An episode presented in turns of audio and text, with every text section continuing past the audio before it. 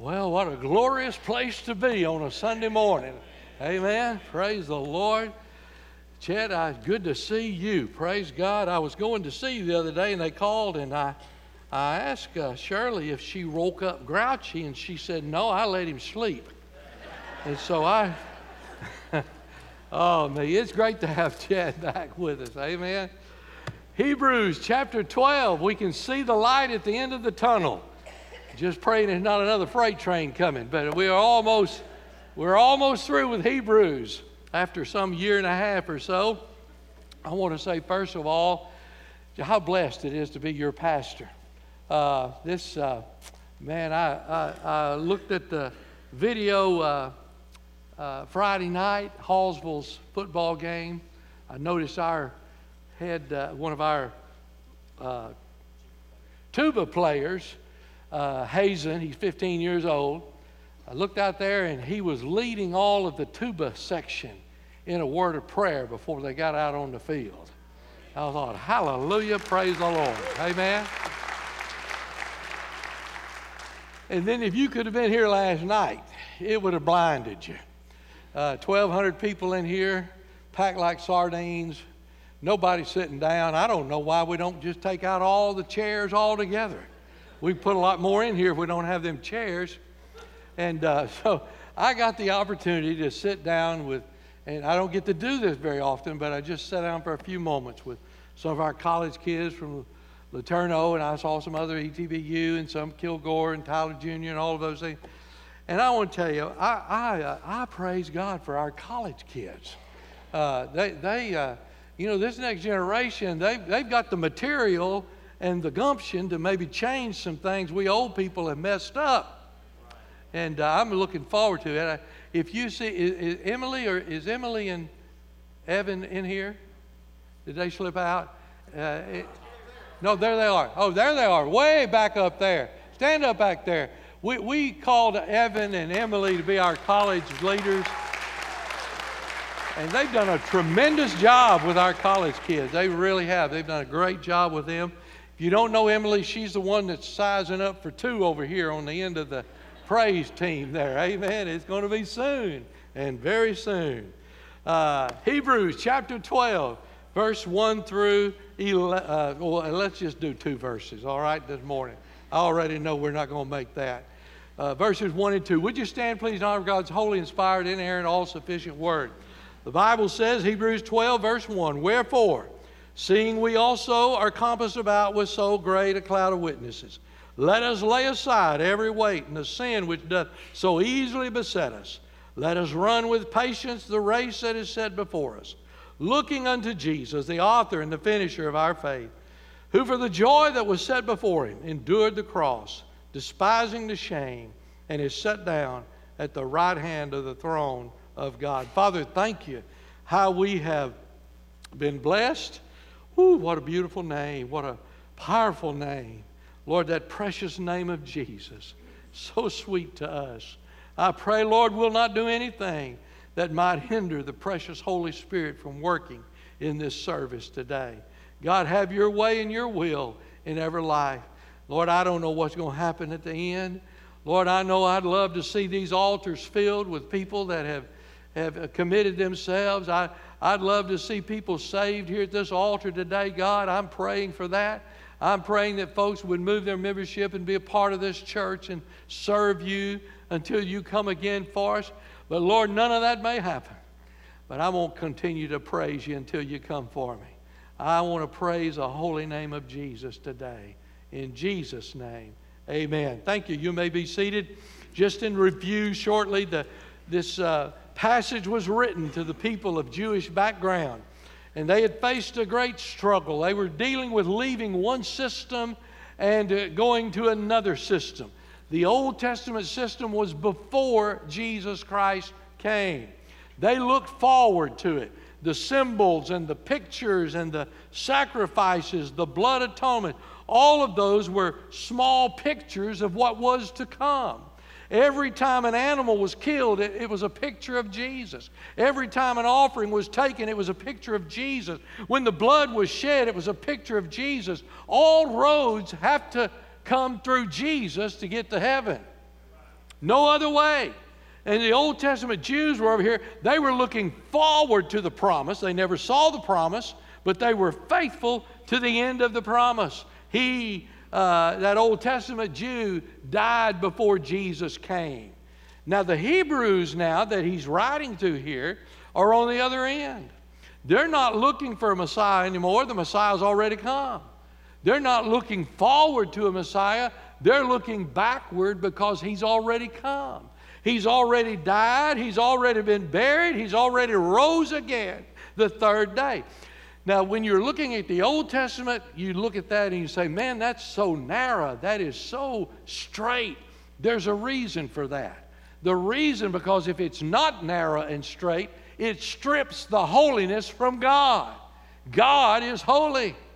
And the same thing happens today. There are people today, uh, you know, the Word of God says the, the way is uh, narrow, and few there be that go in there at. And yet there are people that say, look, I'm going to live the way I want to live. I don't care what the Bible said. This is 2023. I'll do what I just well want to do. And you're not going to tell me what to do. Nope, I'm not going to tell you what to do, but I'll tell you there's coming a day when somebody's going to tell you what to do. Every knee going to bow and every tongue going to confess. So you just go on, big boy. And I guarantee you, when you come to the end of your life, you're going to would to God somebody would have told you what to do. All right, I'm through with that now. The Jews that are receiving this letter, now that Jesus has come, reality shows up. I, I, you know, there are some things in my life, I promise you, I don't want to get into them. I don't even want to think about them, that I messed up. And if I could do it over again, I'd do it a different way. I really would. But I want to tell you, there's never been a time when I've gone back and said, I wish to goodness I'd have never been saved when I was eight years old. Never been a time when I'd gone back and say, you know, I could have had a whole lot more fun. I could have done a lot more things if I just hadn't professed Christ so early in my life. Oh, listen, every road, whether it's Old Testament or whether it's New Testament, whether it's Old Covenant, it's New Covenant, some died before Jesus came and some died after Jesus came, but they're all going to come together and meet Jesus at the cross. There's no other way. The system was straight, it was narrow, and uh, uh, it, it, depends on the gospel, the death, the burial, and the resurrection. And uh, to leave that system now, now listen to me, don't misunderstand me. The Old Testament system was not wrong. It became wrong when Jesus came. The Old Testament system, the atonement of the animals and all of those things for our, our sin, there's nothing wrong with that. That's the way God de- designed that. But when Jesus came, he fulfilled the law, and we're under a new covenant now. And so to leave that system was not wrong until Jesus came. if you look at a picture, a beautiful picture right here, our minister of music, who's been here 20 years this week, uh, this, this very week, uh, and his lovely wife. My goodness, she makes him look good, doesn't she? I mean, you know, can you just imagine me sitting at home saying, you know, I love Jen, I love uh, Aaron so much, I just sit there and look at their picture. I mean, I, they look like they just come out of a, a prom, amen? All dressed up, I, you know, and all that. And suddenly, there's a knock at the door. And you know who it is? Why, it's Jen and Aaron. I say, come on in. I was just sitting here thinking about you. And I just go on back over there to my easy chair, crank that thing back about three levers, and I just keep looking at that picture. You say, well, that's stupid. Why would you look at a picture when the real thing is in the room? Huh? Hey, why you want to look at a picture in the Old Testament when Jesus has showed up in reality in the New Covenant? That, that, hmm, my soul, have mercy. Uh, the writer is challenging these people. You've got the real thing here. The symbols and the pictures and the rituals. D- d- don't go back to that when you've got the real thing. Hebrews 11:39 the Bible says these all having obtained a good report through faith received not the promise. They didn't see Jesus, but they all received the report of good faith. My my. if they, if they could be faithful, if they could look forward to Jesus coming, if they by faith put their all on the altar, if they gave their very best, if they served Him with hope, if they served Him with a future before He ever came, how much more should we be doing that now? Because we're not looking for Him to come. We already know He has come. We're not looking for a Messiah. I know who my Redeemer is, and that He lives upon the face of this earth knowing that He came and died and rose again, we have the real thing. So, what does the author say do? He said, Let us run. If there wasn't so many people in here, I'd just say, why don't we just spend about 15 minutes and just run around this place? I'd be the first one to fall. That's why we don't do that. So he's got to be talking about a different kind of running here, amen? Why, why, why is it so important that, that, Paul, that the uh, writer of Hebrews is set on this thing of running. Why is it so important? What is the significance to it? Well, I believe I can tell you. I believe that there's a lot of people that name the name of Jesus that ain't doing nothing. Hmm. And so he says, look, if you're going to call on Jesus, if you're going to say he's your Savior, then let's run this race. Let's get up and go on with it here. Because there's a lot of people that are saying they're saved and they're just sitting on the blessed assurance. There's a lot of people saying they're saved, but they're straddling the fence. There's a lot of people saying they're saved, but they're still looking back to that old former life and longing for some of the desires of it. There's a lot of people saying they're saved, but they're still dabbling in sin. A lot of people saying they're saved, but they can't make it to church two weeks in a row. A lot of people saying they're saved, but they can't kick a habit. Their marriages are in shambles. They're living a lifestyle that's horrific toward the kingdom of God. And they'll tell you this Christian life is so hard. It's so hard. I just wails to give up. I'm a loser. I'm trying to remind you of something this morning. Some of you help me. We're not looking for a Savior to come. We're looking back because He's already come. He's already died. He's already arose a third day, and He lives interceding for us today. If you truly believe you're seeking Him, you don't need a ritual, you got the reality. You don't need a shadow, you've got the substance. You don't need a picture, you've got the person. You don't need what's good, you've got what's best. You don't need a maybe so Christianity, you've got a no so Christianity. I know whom I believed. He's able to deliver me against that day. So I'm asking you, let's quit sitting. Let's quit complaining. Let's get off the sidelines. I mean, if Jesus is really real, now if he's not, let's go ahead and order some takeout chicken and go home. But he is real. If I were to ask you in this room, how many y'all running? Everybody in this room say, I'm running. Oh, I'm running. But if I tacked on those other two little words, how many of you are not just running, how many of you are running for Jesus? Oh, what now, preacher? You know, some of y'all are running because of a boyfriend or girlfriend. And listen, if you're one of those old guys that rough behind the edges and you met some godly girl and she said, I ain't going out with you unless you go to church, you ought to thank her. Amen? Some of you in here like that. I know some of your testimony. And it does work both ways. I have seen some rough girls. It works both ways. Uh, some of you running because of your job. You're running because of your family. You're running because you want more money. You're running because of power. You're wanting because of, of, of your own selfishness. I'm asking you this morning, let's put those things aside and let's run for Jesus. These are last days. We don't know how much time we got. Everybody knows we don't have as much time as we did yesterday. So let's run. So, how are we going to run? How, how is it going to help us run? Well, number one, I think we need to look back and understand from the past saints. Now, I'm not telling you to dwell on the past and the history, but I am telling you if you learn a little bit about history, we may be able to grow from it and not make the same mistakes. Well, what are we going to learn from it? Well, number one, we're going to learn faith.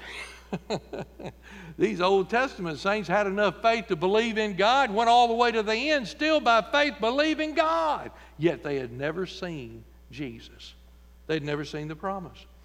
The Bible says in Hebrews 11, verse 6, For without faith it is impossible to please him, for he that cometh to God must believe that he is, and that he is a rewarder of those who diligently seek him. I love charisma, but I want to tell you, you're not going to make it by charisma. Charisma is going to play out. I was sharing earlier, Brother Jim Walsh, dear, dear friend of ours. I love him. He and Brother Herman Kramer are probably the only two reasons I've got a job here. Those two guys right there. But, uh, and incidentally, for Brother Herman, he's going to be here November the 5th, uh, that first Sunday of November, and he's fighting some cancer stuff, and, and he, he, he just needs our prayers to lift him up and to encourage him. He got some encouraging words this week uh, that uh, uh, there, there's some medicine that may help him, uh, but his copay on that is uh, uh, $1,300, $1,400 a month. So he's saying, I'm going to have to die. I said, well, maybe not. We'll, we'll see what we can do. But remember, but Jim Walsh, he and I were doing a revival 45 years ago.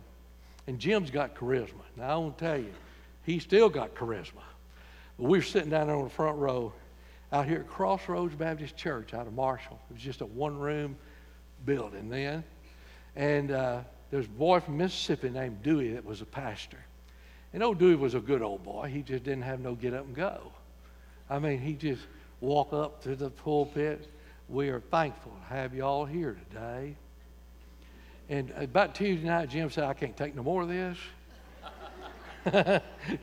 Dewey went to sit down. He said, he jumped up and said, I'm going to teach you how to greet people.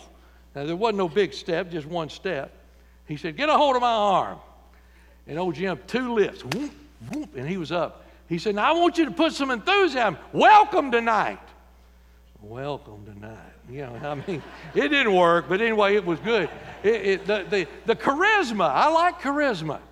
I, I like dealing with people who are intelligent. I mean, you ever talk with somebody and you wonder who in the world tied their shoes that morning? hey, I like people who are intelligent, but I'm going to tell you something. If you're counting on your intelligence getting you to, to the kingdom of God, you're going to fall flat. I, I, like people with education. I don't have a whole lot of it, but I like it. I, I admire those who do. Sometimes, though, you can get educated beyond your knowledge and you begin to see things that aren't in there. You kind of make up things as you go through. And I'm telling you, your education's not going to get there. You say, well, what's going to get there? My charisma, my education, my intelligence. It's your faith. That's what's going to get you there. Your faith. Without faith, it's impossible to please Him. Abel worshiped by faith, Noah worked by faith, Enoch walked by faith, Abraham withdrew by faith, Sarah waited by faith, uh, Joshua warred by faith, and Moses withheld by faith. But you know what the Bible says? And these, all having obtained a good report through faith, they never saw Jesus. They died before He came. So we can, we can look at their faith and learn some things. And then, could I just real nice and politely tell you that you're probably going to face some difficulties? I don't want to be ugly, but you're not the first Christian that run up against some difficulties. Mm. Some of you ready to quit because you can't buy the brand name jeans. I, I, prayed and God, He didn't give me the car I wanted. He didn't give me the jeans I wanted. I'm just, I'm ready to give it all up. Good grief. We, we, we got it better than we pretend we have. These people knew what difficulties were. Let me read a few of them to you. They were stoned, And I'm talking about being drunk. They were stoned. I'm talking about rocks. All right? they, they, they were sawed in two.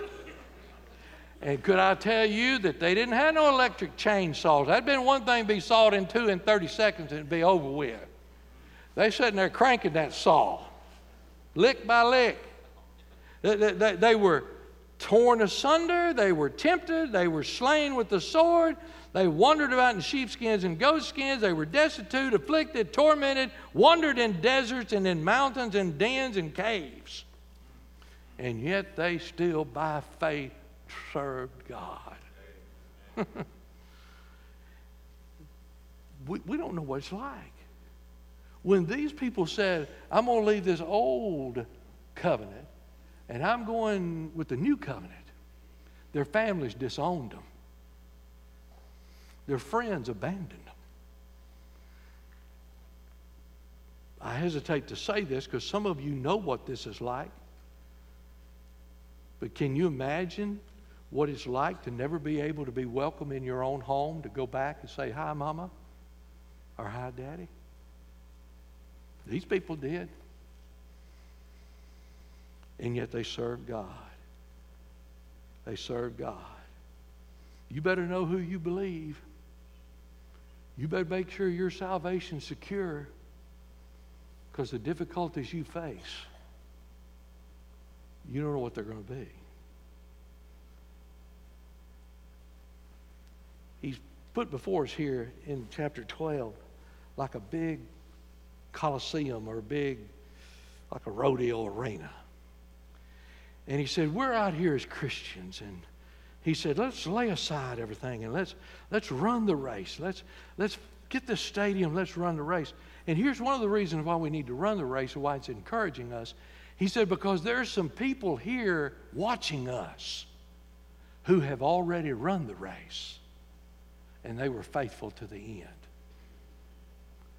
We're, we're, we're compassed about with a great cloud of witnesses. They've already run their race, they've already paid their dues, they've already died the physical death, and they're watching us. They don't have what we have. They didn't have the completed Word of God. They didn't have the Holy Spirit dwelling temples of the body as we do in the new covenant. They didn't quit. Paul didn't quit. Stephen didn't quit. Peter didn't quit. Elijah didn't quit. Abraham didn't quit. Jeremiah didn't quit. Jacob didn't quit. You don't quit. Learn from them. Second thing here, quickly, is we need to live with a single mindedness and a plan. He said in verse 1 get rid of the wickedness. Uh, let, let us lay aside every weight and the sin which does so easily beset us. You say, Preacher, I can't run very much. I can't run very fast. That's because you got too much on. Anybody that knows about running races knows that the best thing you could do to win a race, if you're looking at speed, is to have the least amount on you got. That helps you. He's saying that we need to, to, to run faster. Get rid of the, of the, uh, of the weights that might weigh you down. You see, uh, or, or, or the wickedness. He says both of those. That's the plan the wickedness and the weights that might weigh you down. You see, you could run faster if you get rid of that internet you're watching that you ain't got no business watching. You, you could run a little faster if you get rid of that language you're spouting out and you ain't got no business talking. You can run a little faster if you quit going to those wrong places with those wrong friends and watching the wrong shows and cussing and saying the wrong words. You can run a little faster. Mm-hmm. Get rid of the wickedness. But he also said, get rid of the weights. Now, the weights and the wickedness are two different things. In example, uh, not every weight is a sin. I mean, you can run a race with an overcoat on if you want to. It's kind of silly, but it's not a sin. You can do that. But it's going to draw you down, it's going to slow you down.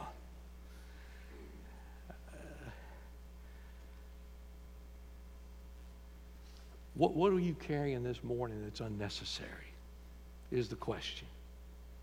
You got some friends hanging around you and you hang around them that they ain't the best. Maybe some things you got to relinquish and get rid of. You got some affiliations. While I'm here and everybody's ticked, let me just go ahead and go on down the line. You got some clothes in the closet that make people look at you instead of Jesus when you're walking down the road.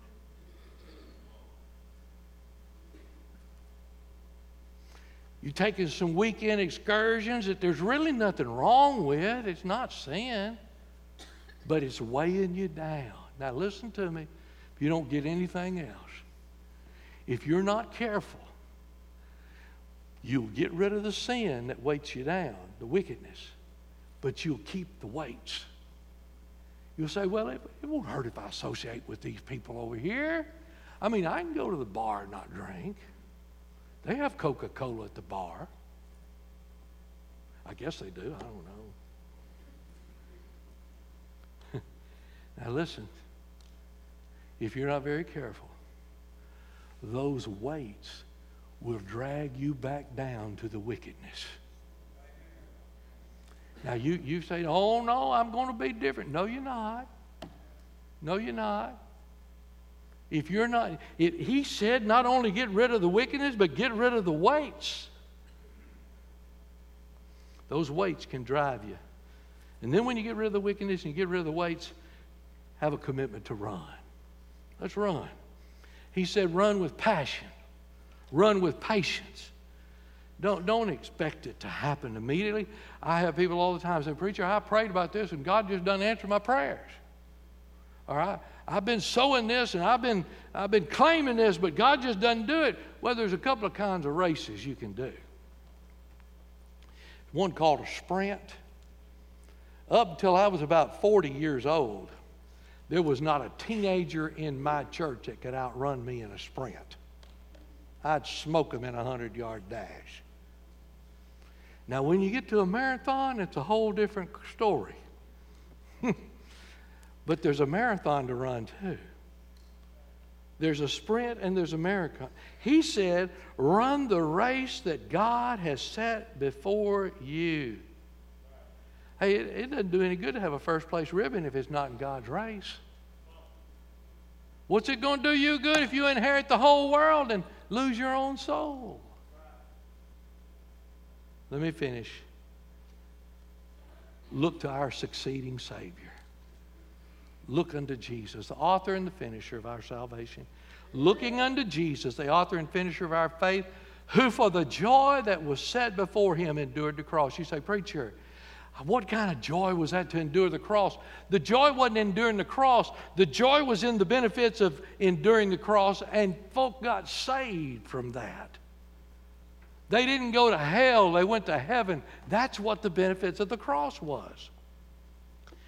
Brother I'm worn out. I feel like quitting. No strength to go on. Who you looking at? Are you looking at your circumstances? are you looking at somebody else? Becky and I tomorrow will observe 47 years of marriage. She's home, she's got the shingles. Uh, and uh, we're leaving Tuesday morning she said, Well, we can't go. I said, Babe, we done paid for this trip. We're going. and the shingles are on her face and, and, and, they're hurting. I said, You just put a mask on and we just walk right on like we got good sense. Don't tell nobody nothing. I, we had a counselor and a marriage counselor before we got married. He knew we was in the ministry. And he said, uh, Charles, there, there's going to be some nights now, we're 19, 20, 21 years old, excited, you know, living on love, made a down payment. Uh, and uh, he said, There are going to be some nights when you go home and you're going to be so worn out, you're not even going to want to kiss your wife. you will do good just to reach over and hold her hand while you're going to sleep. I said, Boy, that won't never happen to us. Let me tell you, it does. It does. You can get wore out serving the Lord. But you know what happens when I go home and I'm worn out from serving the Lord and I look to Jesus? I get a second wind. See, Jesus can put you back in the saddle again. Jesus can motivate you. He can stir you up. Some of you today are serving because you like your pastor. And I appreciate that. I have people all the time, boy, you know, we love the way you're a hard worker. We, we're serving. Well, let me tell you something. That ain't no reason to serve God. Ain't no reason to serve God. There are folks who are singing in this choir because they love Brother Aaron. And that's wonderful. But that ain't no reason to sing in the choir. Man, uh, kids serving God, parents, everything going well. So, it, listen, all of those reasons are good and, and they're okay. And they'll last for a little while, but they won't last for eternity.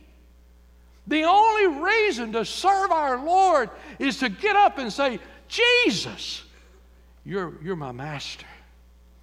And I serve you because I love you and you, what you've done for me. It's okay to have a clap. I, I know people that, I'm not talking about any of y'all now, I'm talking about old churches in the past. I know people that have said, Preacher, uh, we paid our dues, we, we, we worked in the youth department. But our kids have graduated now. Oh, so you were serving God for your kids. You wasn't serving God for God? Well, I'll tell you one thing. I, I served my time when my kids were children, but I ain't going over there in that snotty, slinging place with them kids running all over wild and everything. I've had my, oh, so you were serving because your kids were there. Huh? See, that ain't no reason to serve God. We ought to be serving God because of what He's done for us. And our Savior says, Get up and run. He who hath performed a good work in you will finish it. He's going to finish it. You know what He's saying here is, I got you enrolled in this race. Well, that's good. This race of life. I got you enrolled in it. You got saved. I'm the one that died on Calvary, so you're enrolled in this race. But He said, I'm going to tell you what, I'm going to help you run this race. I'm going to be with you the whole time we're running this race. I'm going to stay with you. It, I mean, you know, it don't get no better than that. My goodness, he enrolled us in the race, and he's running every step of the way with us. Oh, but listen, he jaunts on ahead of us, and he's waiting at the finish line, saying, "Come on, come on, let's run that race." What a Savior we've got! What a Savior! There's a lot of religious leaders, they fizzled out. They still got some people following them around, but they're going to follow them to an endless route. Joseph Smith, Muhammad, Confucius, Mary, some mother of a cow somebody's got that come back to life. Let me tell you, I serve a Savior who's got who's been there, got a t-shirt, and got out of it. He's alive today. He whipped the cross. He could have come down. The Bible says that he endured the cross. Now, everybody ain't going to like what I'm thinking to say here, but I, I, think I've got scripture to back it up, but I don't have time. I think it's. He didn't just take the sins of the rapist he became a rapist. He didn't just take the sins of a whoremonger, he became a whoremonger. He didn't just take the sins of the drug addict, he became a drug addict for our sake. He didn't just take the sins of a drunk, he became a drunk. And some of you are sitting there thinking, well, thank God I didn't make that list. He didn't just take the sins, but he took on the form of the gossiping, lying, arrogant, prideful person. that thinks they're too good to have any of that. And could I remind you that there's no one in this place perfect? Every one of us deserve hell. It's what we deserve. But for the grace and mercy of the Lord Jesus Christ, we get heaven. And you're going to tell me we ought to give him second best? You're going to tell me we ought to give him leftovers?